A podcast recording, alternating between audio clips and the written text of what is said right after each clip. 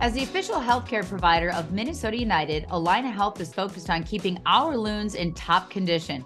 And with expertise in orthopedics, sports medicine, heart care, and more, Allina has the team to keep your family in the game too. The experts at Allina Health take the time to get to know you as a whole person, helping you achieve wellness for your mind, body, and spirit. It's an altogether better kind of healthcare. Learn more at allinahealth.org.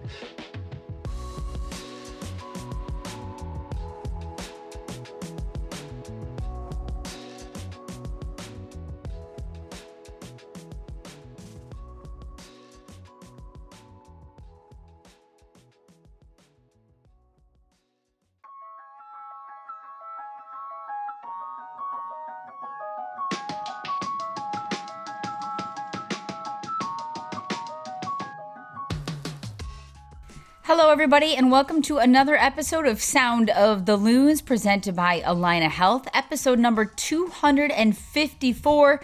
And this time I am joined by a very special guest, the new Chief Soccer Officer for Minnesota United, Khaled Thank you so much for taking the time to join me here today. I know you have an incredibly busy schedule. This is your first appearance of many, I'm sure, on the podcast. You landed in Minnesota a short time ago, jet set it off to Tucson to meet with every single player and staff member. So we appreciate you taking the time out of your busy day to chat with us. I know everybody listening and watching is going to want the lowdown, the scoop, to know everything about what you have going on to get Minnesota United ready for the 2024 season. So thank you for taking the time here today. Welcome to Minnesota. We didn't get to welcome you with the 20 below. I feel like it's really nice. Uh, maybe not what you were expecting when you landed here in the state. Yeah, it was a lot warmer than than I thought. But uh, first and foremost, thank you for having me. Excited to be on this podcast and also in, in Minnesota. Uh, finally, um, the weather's great. I'm not gonna complain. Sweden was minus 20 with a lot of snow, so I'm, I'm used to the uh, four seasons that we have here in Minnesota. Yes, used to the Midwest. We're going to get to that. We're going to get to your time in Milwaukee and, of course, um, your college experience at UWM and how it sort of fostered some of your love for maybe the United States, soccer in this country, but also just the feeling of getting things going here in Minnesota, hitting the ground running. You landed here, went straight to Tucson, just about where the guys were in preseason. What has your actual experience been like in the time that you've been here, and how excited were you to really get things going? I think really excited. It's obviously uh, not easy with the transition from you know Barnsley FC, um, which you know need to be said. The owners and everyone's been great to be uh, cooperative to kind of make sure I could leave earlier. Um, but great. First day was maybe I think a week ago. A quick visit to the offices, then jumped on a plane to Tucson. Um, you know, meet the players, meet uh, the staff, and then the last couple days here in Minnesota to meet the rest of the staff, uh, and you know, and now get the opportunity to speak to you. Well, and when you um, started your soccer life, I should say, growing up, what was where did that passion come from? How did you developed this passion for soccer? What was it that made you love this game? Yeah, it's it's it's clear as day. I think I'll, never forget it. So, uh, you know, my, I'm half Lebanese, half Czech, um, uh, born and lived in Lebanon from essentially from I was born till I was nine. Um, war torn country, you know, it was a tough, tough upbringing. I remember uh, one day my dad says, "Hey, come on, sit down," and it's the 1986 World Cup. Right, so I'm born ah. 1981, so mm-hmm. I was five years old. Mm-hmm. I see this, you know, number 10 running around. Of course, you know Diego Maradona, mm-hmm. and I just tell my dad that's who I'm gonna be. Um, the next day, he bought me like a plastic ball, and I think since then uh, it was both a personal escape from all the trauma and the difficulties I had in, in Lebanon. Then, when we fled, uh, football essentially kind of made sure I integrated really well. Um, and I call it like, you know, love of my life, along with my wife and my children. uh, but it's meant everything for me. And for me, it's not just a sport, it's a social movement because I've experienced the power of it myself. Uh, and then he just, you know, helped me integrate, learn Swedish, get friends, gave me a career, education, brought me to the US. Um, I would say it's, it's part of my DNA. Well, and people always say, you know, even with Minnesota United or any club in the United States with Major League Soccer, even in college, you have all these people speaking all these different languages, and people are like, "How how does that work?" But you you basically just defined it. It's it's the sport that really allows you to communicate with others. It's the actual game itself, where then the language come late comes later, but you can play with just about anybody. You toss a ball out there and it's a good way to kind of integrate into different cultures and meet different people. So that must have been part of, as you said, your love for this game and bringing people together. Yeah, and and you know, and it continues. Like I had stories when I was in, uh, you know, Sierra Leone, Freetown, on a scouting trip, all by myself. And then I see someone with a Man City jersey. Straight away, I walk up to him, say, "Oh, you know, Man City," and you connect, create friends.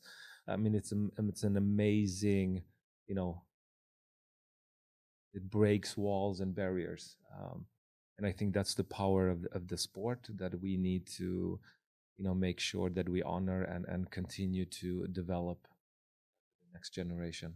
So you talk about a little bit of your upbringing and the experience of soccer and moving. When you decided to pursue college soccer, well, how did that come about? Because oftentimes people in other countries or over in Europe or different places, they they don't even think about college soccer. They're thinking about just pursuing it at a professional level, joining some sort of academy and pursuing it that way. What made you want to join and be a part of college soccer and in the United States? I think uh, credit probably to my parents. Um, I wasn't really thinking about college. I was, you know, about to finish gymnasium, which is equivalent to high school.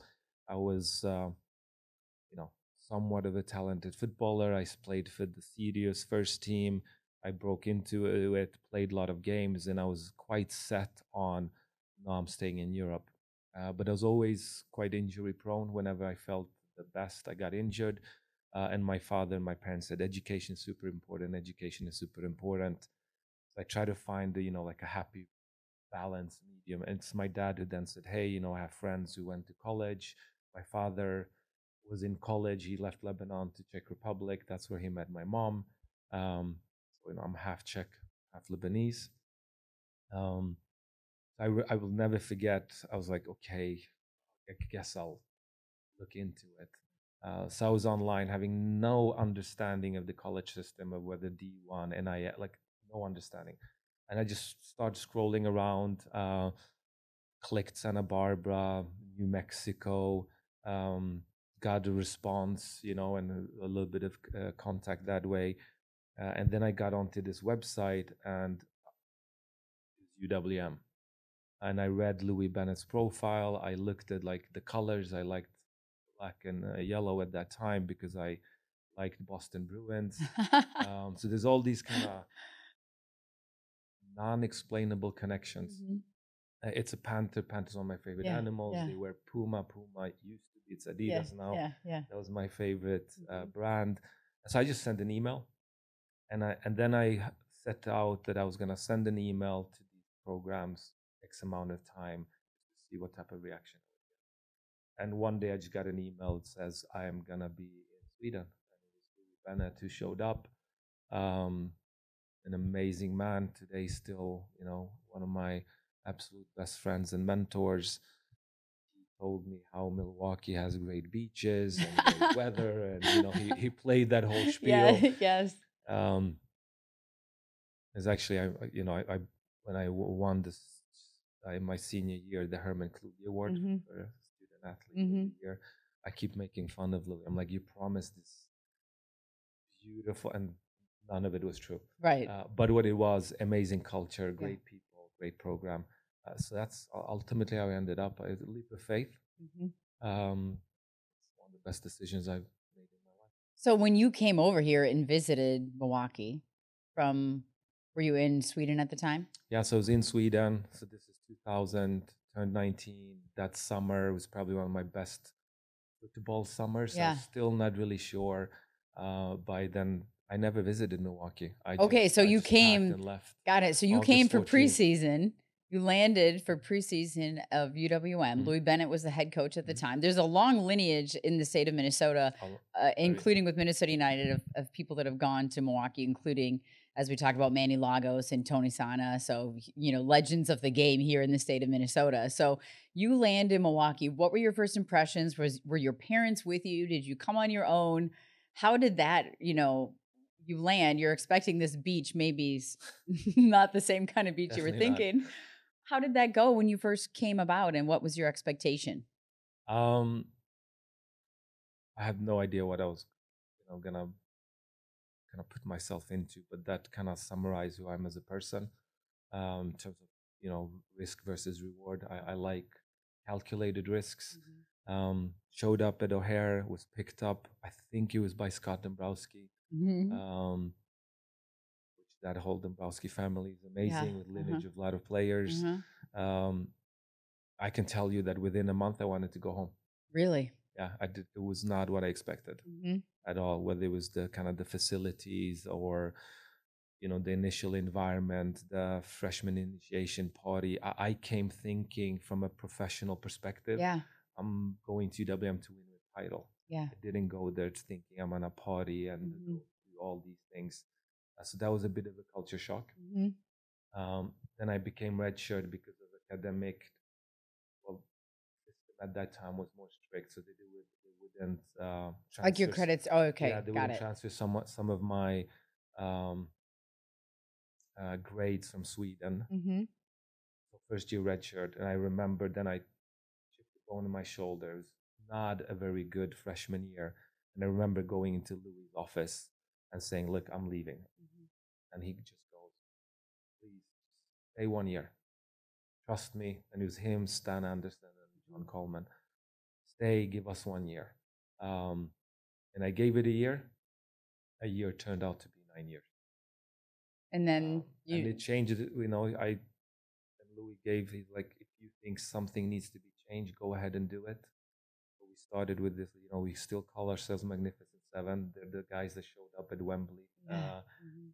early morning trainings and just slowly, slowly but surely created a culture that you're either in or you're not part of it. Mhm. Um, and I was fortunate enough to have some great teammates and then that are still friends today uh, that kind of bought into that we could actually win a title. And I think if you look the following years between 2000 to 2005, you know, some of the best years of UWM credited to everybody. Uh, but I was happy to be part of it uh, in terms of just changing the mindset. So when you came in, you redshirt the first year.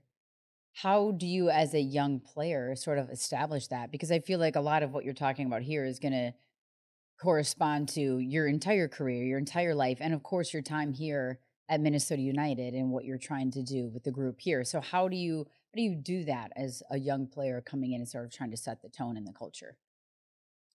I think it's uh, building a narrative of explaining why we're doing this. And if we do this, we'll get better and ultimately we will win. Um, and I had this group that bought in. First, we were seven, then we were 30 dozen, 12, and then essentially the whole team was part of it. And I think if you would even, you know, speak to Steve Bodie, coach of Loyola, who was there after I left, that culture and tradition continued. And was ultimately just blocking all all noise and being kind but ruthless at the same time, giving everyone the opportunity to join and be part, but also having such high demands that this is the way we need to go if we want to be successful. I Um, did read that your nickname at UWM, and correct this is, I mean, it was the, it was the UWM website, so who knows if it's accurate? It might have been all the way from 2004, but it, your nickname was the coach. Would that translate correctly? That that's how you were on the field, in the locker room with the guys, and then it clearly has translated after. But I also didn't read that you wanted to be a coach necessarily once you graduated, because you majored in was it international studies? uh, MBA in business and then uh, uh, bachelor's degree in, in marketing and international. International business. And so this nickname of the coach, where did it come from? Basically just what you probably talked about. But did you play midfield? Did you play center back? I feel like I've read a little bit of both, which is kind of the conductor on the yeah. pitch. Uh, center back. Um, I didn't even know that I, they call me coach on the website. I need to go back and look into it. I think it was I questioned things mm-hmm. um, in a way that I just wanted us to continue to be better.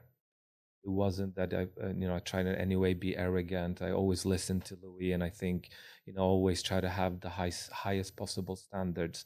But I knew that we have to do is uh, do it as a collective to even be able to compete to powerhouses like Indiana, Notre Dame, and, and Creighton, etc. So it'll be the same same here. It's you know we're all gonna have to be doing this together if we wanna uh, overachieve or or get get that title. Um, so I think it was probably more towards wanting everyone to be on board. Yes, probably at times sharing my opinion of what I think is right or wrong. Um, yeah, but uh, maybe as a center back, you also get that a little bit that you have a different overview or holistic approach to it. But you also probably learned in in your lifetime, right, of these different roles that you've had because you've been and done just about everything for sure yeah. in the soccer world, right? Yeah.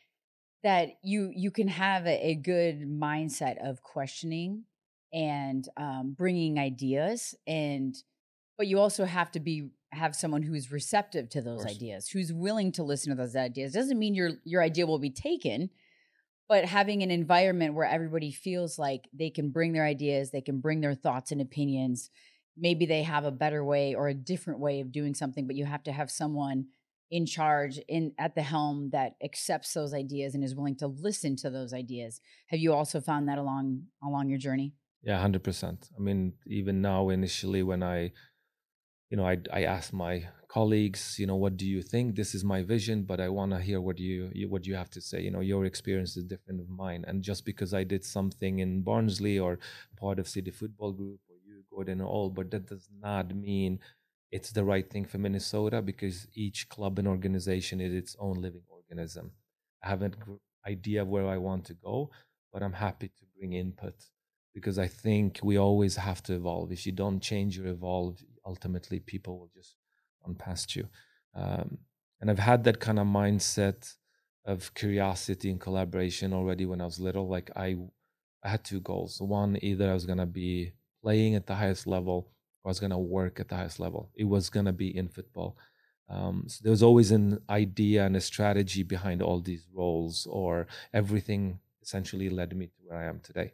Um, and I think when I now sit in this role, is why also I also am comfortable being collaborative. I know what a video analyst does. I've been one. Mm-hmm. Uh, kit manager, done that. Mm-hmm. Like I've done all of it. Um, so I think it helps me connect connect with people.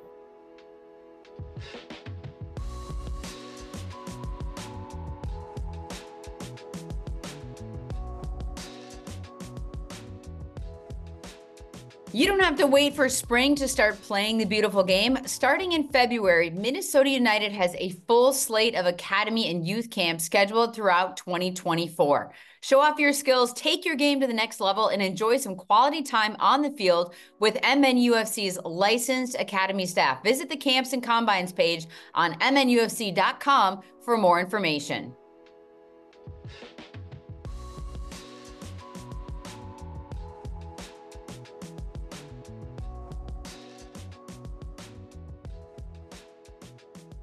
So, based on what you're saying, it's also listening to other people's ideas, listening to people's opinions. And you just said you've done just about every role there is kit man, you, you name it, you've done it, gone down the line.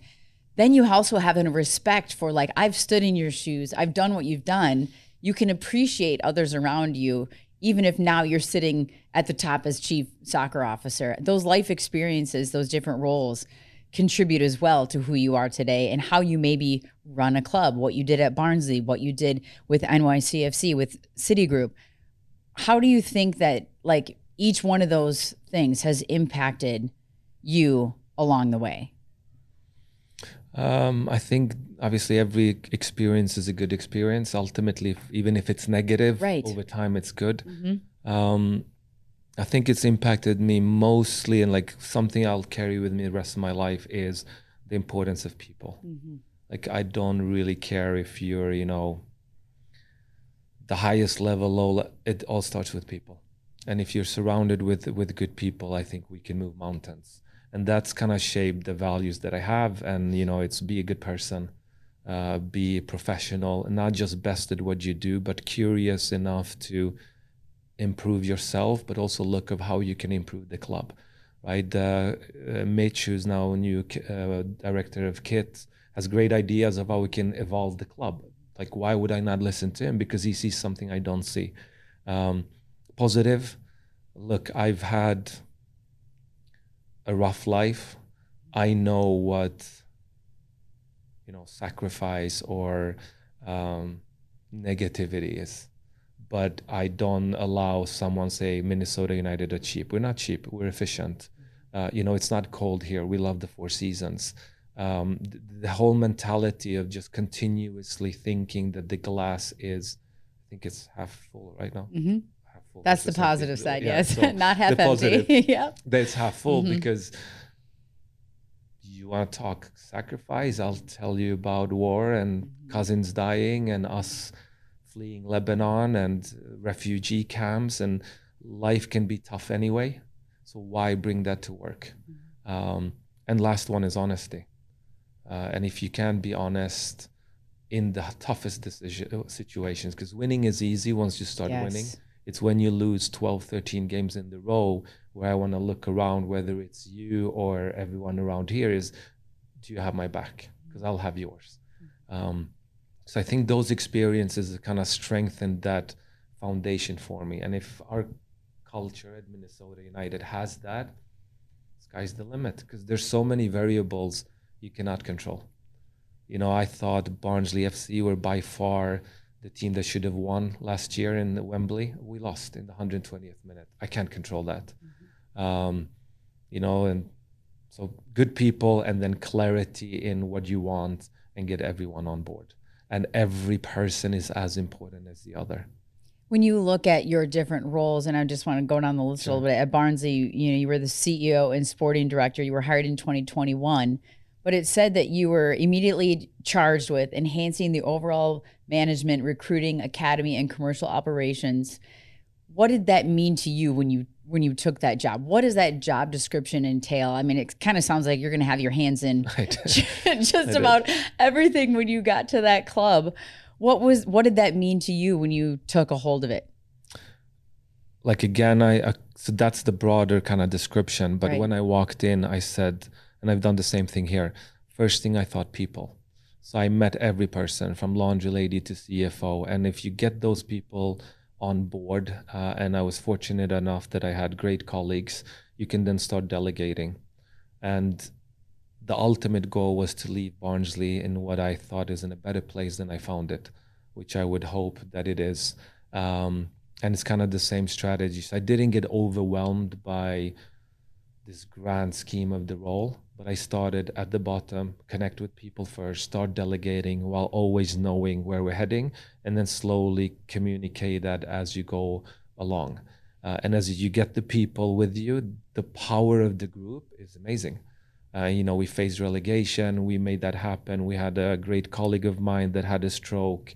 We had to adjust. A day before a game, a clattering of a stadium fell down. We had to shut down a whole stand, relocate 5,000 fans everyone did it in less than 24 hours. Like that's the power of teamwork. Um, and it goes back to to people. So even now coming as a chief football officer or soccer officer i look at it from the same way. It's great the title is great i know where we're going as a vision uh, but first and foremost people. So i've interviewed every staff member every player um, in the first week that i've been here uh, because there's inside information, data points that you know can help me guide us to move to where we want, and ultimately, it's hope, hopefully to win a championship. What intrigued you about this opportunity? Why Minnesota United? Why Major League Soccer? I know you were part of you know City Group that was with New York City NYCFC, and of course they won MLS Cup in 2021. But what is it about Minnesota United at this moment in your career in Major League Soccer that made you want to be a part of this? So this decision, it's it's it's like boxes. Box one, I look at the league, one of the fastest growing leagues in the world. Check, want to be part of it.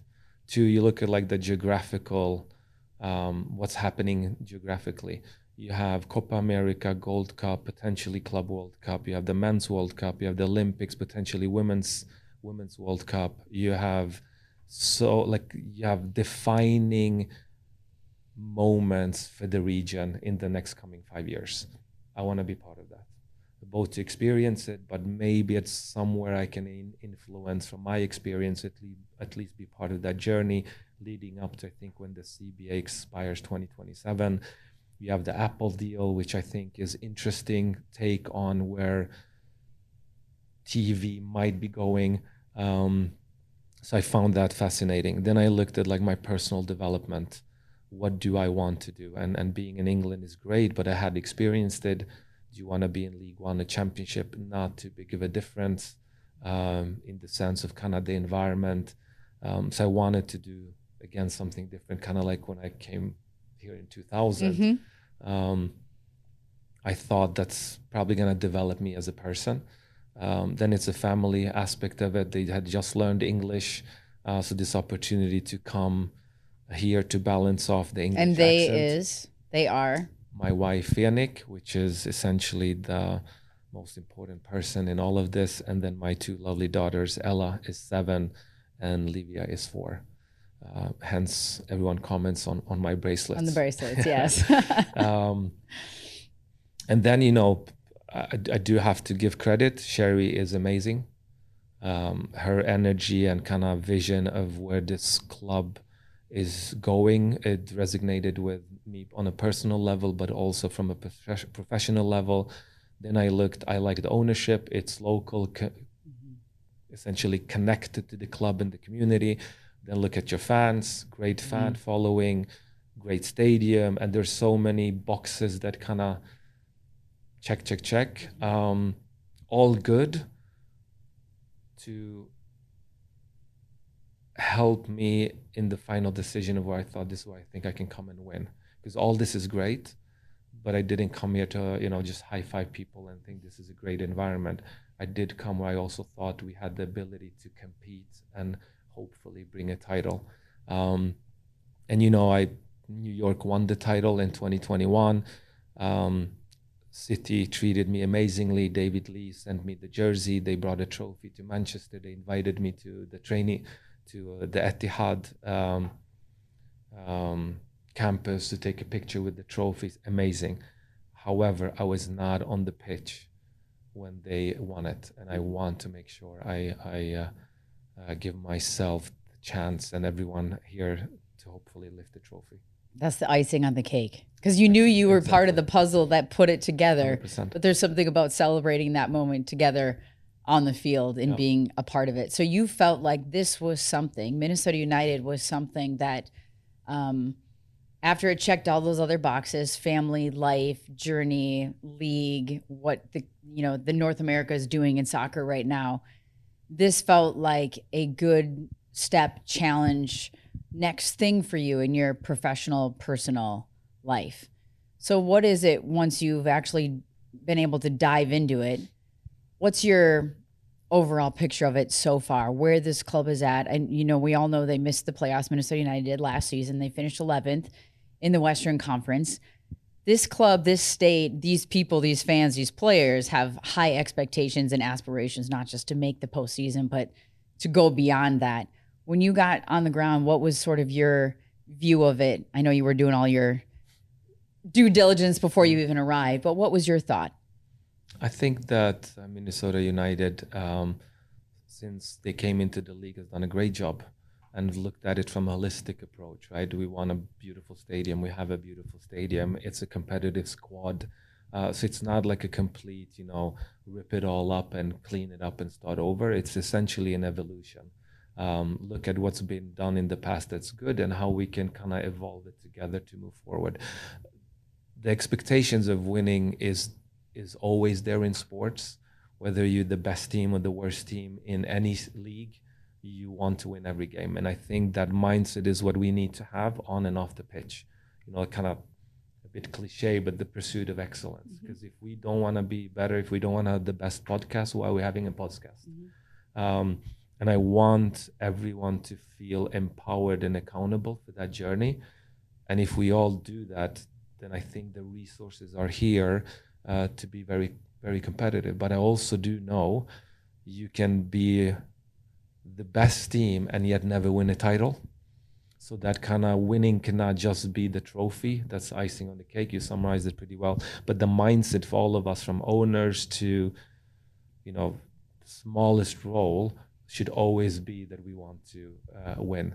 Um, and the initial reaction is good people, uh, professional, and you know, I do feel that hunger to bring a title because Minnesota been been close a couple of times in the past.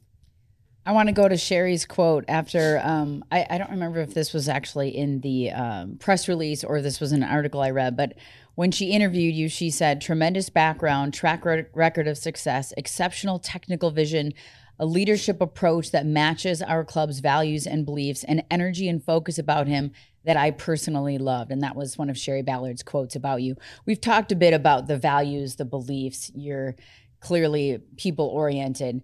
What about the technical vision? What is that when you look at not necessarily just this club because you got to you know work with what you got on the roster, right? You, you it's quality roster. But what is your technical vision for this team, for this style? What's your philosophy when it comes to soccer itself? Um, I've learned that not one style is good for all. I think you have to. It's part of like a deeper understanding of the community right? Uh, the fans, the weather, the city. Like, what is our competitive edge? Um, you know, are we gonna be possession-based football or more high intensity? Uh, so I've looked at all that. Uh, you know, I can take it all the way to when the players walk out, they put their hand on the iron stone, yes. right? Mm-hmm. So I thought, okay, that's that resonates to hard work and intensity. Um, so I have a pretty clear idea of where we're going and I will discuss it a little bit more in detail at a future date because I think it's important. I'd like to keep it in house um, as I, you know, speak with the coaches and staff about it. But in general, uh, I of course, you know, a lot of people say it. We were gonna be competitive. We are gonna be brave. We are gonna be looking to press much higher. Um, we are going to you know, we will get younger. We are going to play more younger players. Barnsley, one of the youngest teams in England. Uh, NYCFC, one of the younger teams in MLS. Uh, there will be a bit of shift in that. Um, but ultimately, I want us to be, you know, as competitive as we can. So every game we go into, we give ourselves the best chance to win. So if you're looking at this current roster right now, and I know even in Tucson, there's been a lot of academy players, a lot of twos, a lot of players that have been involved with the first team preseason, and I'm sure they'll continue to as well. You just said this team's going to get younger. So that point of emphasis, and you and I were talking a little bit about it before we we started recording, is you don't know what someone's capable of if they're not given the opportunity. Is that part of your philosophy as well with – and I know that a lot of it's going to depend on the head coach and and the conversation there. But to the point about anybody in any role in life, you don't know what someone's capable of if they're not given the opportunity, but also given the confidence in that opportunity to go out and, and do what they're capable of. Yeah. So I think it starts with having a clear pathway and collaboration from first team all the way down. And it's something we've already started working on. We're gonna speak the same language from top to bottom, same data points, same physical training. All of it has to align so we know when that young players come into the first team environment, it's you know he is well prepared for it. They have to earn it. Nothing is given because it's still a high performance environment. Um, but I think giving them up, uh, giving them the opportunity is something we have to be part of because we we want we don't know if Randall, a 16 year old, is good enough or not, or Cage or Louis or some of the young talented players that that we have here. Um, so I, I, do believe it's important, and we will create an imp- an, an environment that gives uh, younger players the opportunity. That being said, part of that environment, players like Boxall and Trapp are as important as the young one. Um, and I think you know the quote I heard once is if you cannot play one 16 year old, you have a bigger issue than that because then your other 10 players are not strong enough to carry one player. Mm. Um, so I sometimes kind of kept that in my mind that if I have a good squad, we should be able, you know, to, to give an opportunity to uh, uh, someone someone young when you look at what this team has been able to do during the offseason and some of the uncertainty and i know i've done a, a, podcast with Wil Trapp already and he talked about some of these young players that have been in every day seven o'clock in the morning throughout the offseason day after christmas day after new year's very committed you know wanting to be a part of whatever it is that was going forward. When you look at what this club has done and how they've sort of focused their energy during the offseason without a head coach at this point what does that say to you about the group that is here? I know you were down in Tucson and had meetings with everyone because Robin had to scoot from our last podcast to make sure you got to your meeting on time. Mm-hmm. What have you gleaned from this group, um, whether it's the staff or the players, and sort of how since since you've arrived and what they've sort of been doing during this time? Look, I I said it even in my individual meetings with the players and the staff. Like it's a great compliment.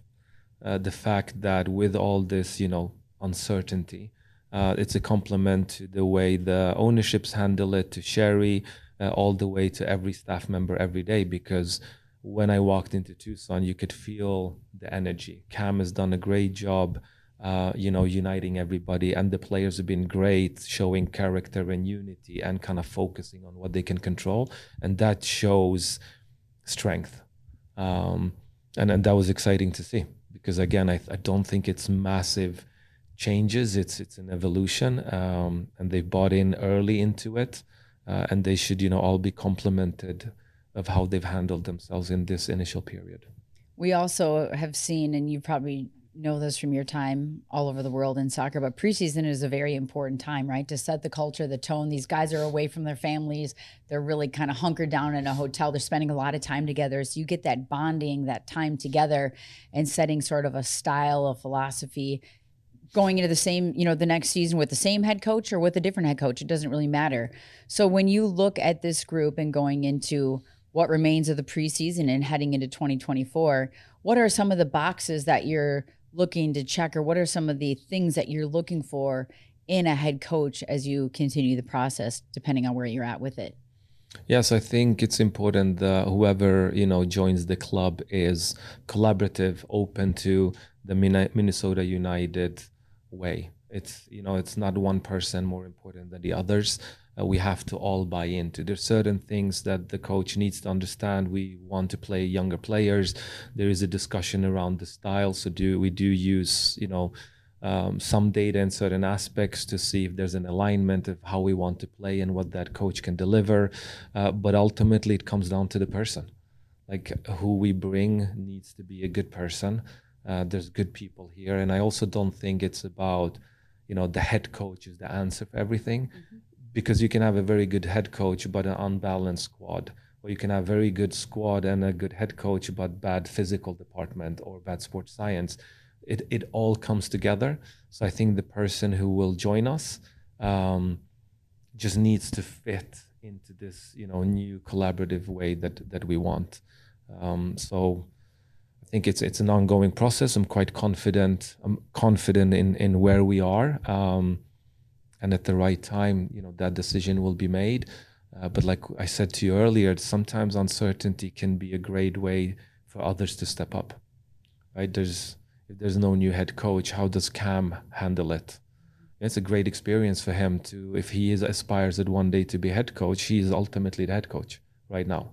Um, whether it's in this sports science or physical. There's, you know, directive performance. Well, Casey and Bell, show me what you have. Like it's an opportunity, almost like an acad- uh, acad- academy player gets the chance. Take it. Always, you know, I listen to Eminem and like you got one shot, you're gonna take it, and I think that resonates for everybody right now. So when you look at you know, moving forward, and Cameron Knowles has been fantastic. I mean, we've done podcasts with him several times when he was the head coach of MNUFC two, and stepping in and taking on this role as well. I think there's a there's a continuity that piece there for him and for the players as well. Just knowing the understanding he was on the bench for the end of last season with the first team and the young players. Do you think you're going to get a a sense of a knowledge and um, continuity with that with the young players from the twos that he's been coaching and throughout the academies to then continue to integrate into the first team in this interim yeah. timeline? Yeah, and him and the staff and uh, Jeremy and Adi and everyone around done a good job. Like you said, there's, you know, several academy players uh, part of the preseason and not just training actually contributed in the games. Uh, that continuity is is always good if it's high level. Mm-hmm. And so far they've they've been, you know, they've been very good. You mentioned the fan base earlier when we were talking about different boxes that were being ticked as far as the, the, fabulous stadium, fan base, ownership group, all of those things, history of soccer in this state. What would you say to this fan base who's clamoring for the next decision? You know, they were once the decision was made last year for Adrian Heath to no longer be with this club and Sean McAuley took over and now it's Cameron Knowles and you were hired in November and you've arrived and people are waiting for a head coach, what would you say to this fan base that just has never faltered, never wavered, sold out stadium every single match, Amazing. regardless of yeah. the situation? Yeah. Um, there isn't a, an atmosphere like it. What would you say to this this fan base that's going to listen to this? To continue be who they are, you know, curious, have high expectations, support the club. Uh, you know, everything happens for a reason, and there there is thought behind every decision. Um, and I'm I'm you know I'm confident and excited of where the club is is heading. Um, and one of the reasons I'm confident and excited is because of the fan base. Um, so I think you know just get ready and be excited for the coming games. Uh, whoever's on the bench or not, um, always get get behind the club and, and things will fall in place. And just lastly, when you look at um, your time here, I know it's been brief. and you and I were even talking before we came in here about places to live, what to do. Your family's going to be joining you, and just the importance of culture, not just within the club, but within the community. What is the number one priority for you in this community, connecting this club to the community? Because I know that was another high thing on, on Shari's list. That's always been something that's been important to her since she took over is the community and the club aspect and the togetherness of it and bringing everybody together. How do you plan to connect this club to the community or continue to? Uh, so we've already had this uh, conversations of how we can give back in terms of knowledge and con- uh, connect with the local clubs. Um, looking at how we can involve the players more in community work, um, how I can be, you know, open for it. Uh, do we have more open training sessions? Like I said, for me, a football club is uh, essentially like a social movement, a living organism, uh, and we need to embrace everybody, and we need to reach out to the community. Um, and I think Shari and everyone here is doing a good job, and hopefully we can do more and more and more, uh, along with you know our great partners. Um, that that the club has. Um, so now I'm excited to see where we're gonna be in the next day, week, month, and hopefully years. It's crazy to think that opening day, like the the season starts in a matter of weeks. It's yeah. it's it, it, doesn't even feel like it outside because it's so warm. I'm, we were talking about earlier. The guys, I'm sure, wish they were out on the grass rather than in the bubble still. But um, it's going to be here before we know it. Uh, the season starts, I believe, February 24th.